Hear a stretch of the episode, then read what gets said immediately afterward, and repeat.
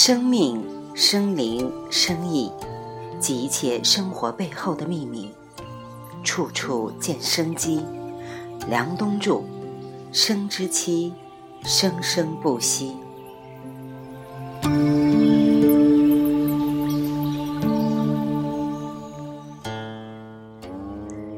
气机就是四个状态：升、降、出、入。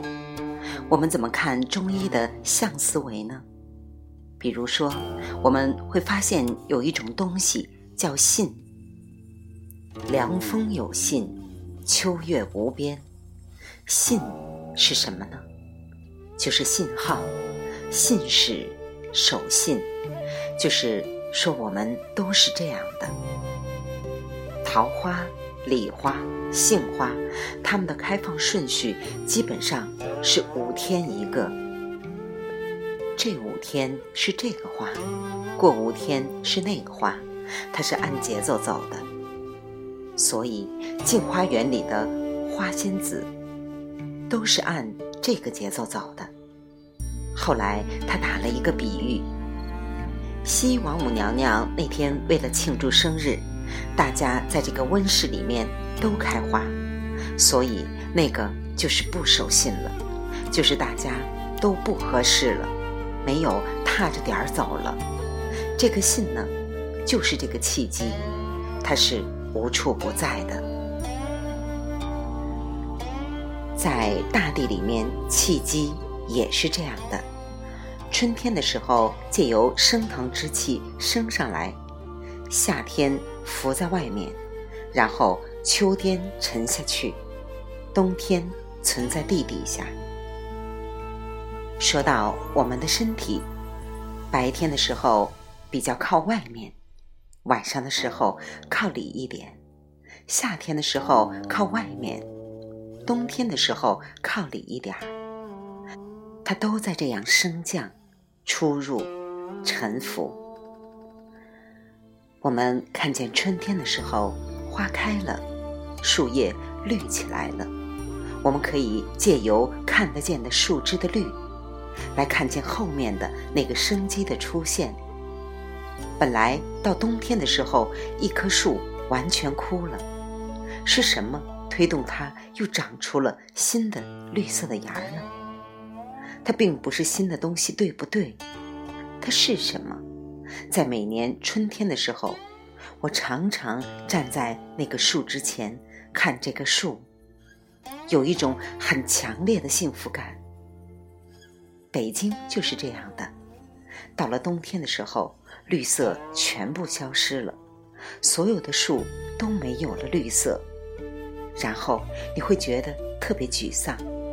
到了春天的时候，啪，那个树叶就弹出来了。你就觉得生机又来了。我们看见生机的乍现，这就叫相。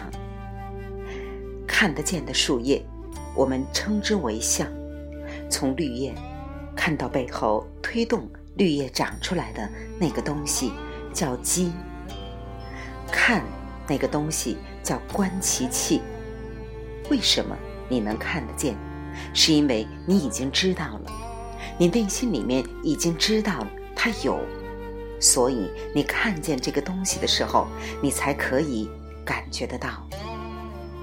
所以，我们借由这个事情，可以看到有些人手指甲上那个月牙，有月牙和没有月牙的，那一定是肝气是不是充足的表达，因为肝气推动。就会长出指甲来，如同发为血之余，肝主筋，这个指甲是筋之余，是筋的最外一层。所以你可以透过这个月牙，知道它肝气的状况。这个生机会体现在一切领域里面。所以中国有一句很有意思的话，叫做“天地之大德”。约生，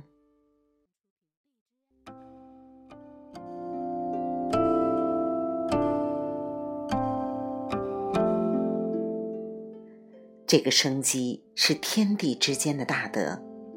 而且它是不生不灭、不垢不净、不增不减的。空中无色，色即是空。他说的是这个东西，它不会没有的。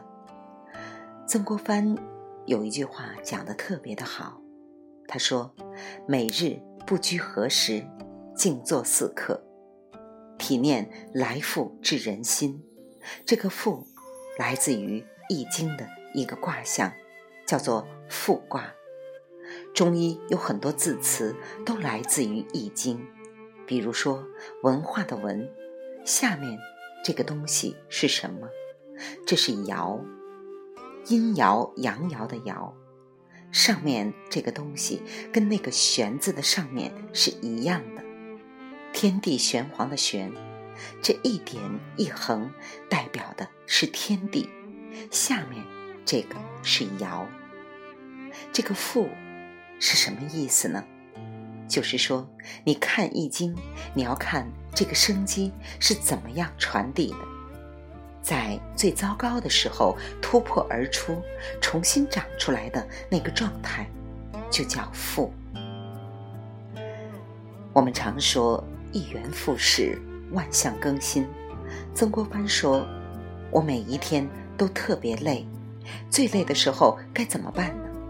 我就坐在那里，看着绝望，看着累，看着一切的消耗，然后就等，等。”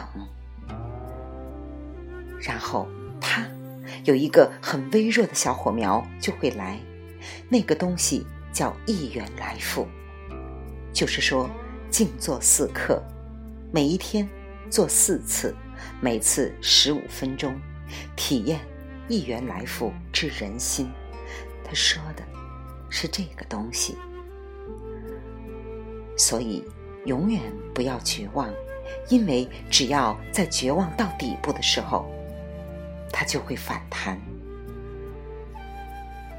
触底一定反弹，到顶的时候呢，一定往下走。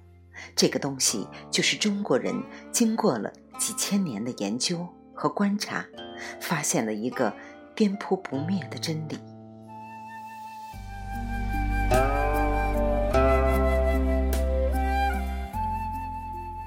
那到底？是什么东西促使它反弹呢？是因为它总有一股生机在，所以到了任何最糟糕的情况，用普希金的话来说，冬天来了，春天还会远吗？所以他在心里面看到的不是冬天，而是看到了这样的一个周期。你知道，冬天之后一定就是春天。想当年有一个人很牛，这个人叫张海，他在健力宝搞了一款饮料叫第五季。张海这个人气魄很大，七十年代生人，敢拿几个亿让滨崎步来做代言人。当他做健力宝总裁的时候，年仅二十八岁。那一年我也二十八岁。张海当时那么年轻。他敢让滨崎步来做代言，他是个修行者。后来因为他在健力宝的事情被关到监狱里面去。他的这款饮料叫第五季。他敢跳出轮回，四季就叫轮回，轮回就是四季。他非要搞第五季，所以他是有大气魄的人。但是呢，这种大气魄。突破了肠道，从某种程度上说，这个名字已经注定了他的必然灭亡。为什么？因为他太年轻了，他的能量不足以面对整个天地转换的契机。他要突破这个事情是很难的，是容易受伤的一件事情。所以，这一个名字已经奠定了他后来的结局。这就叫观相。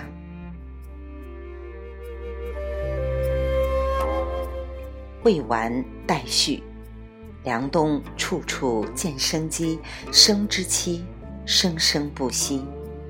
来自清婴儿语子清分享，欢迎订阅收听。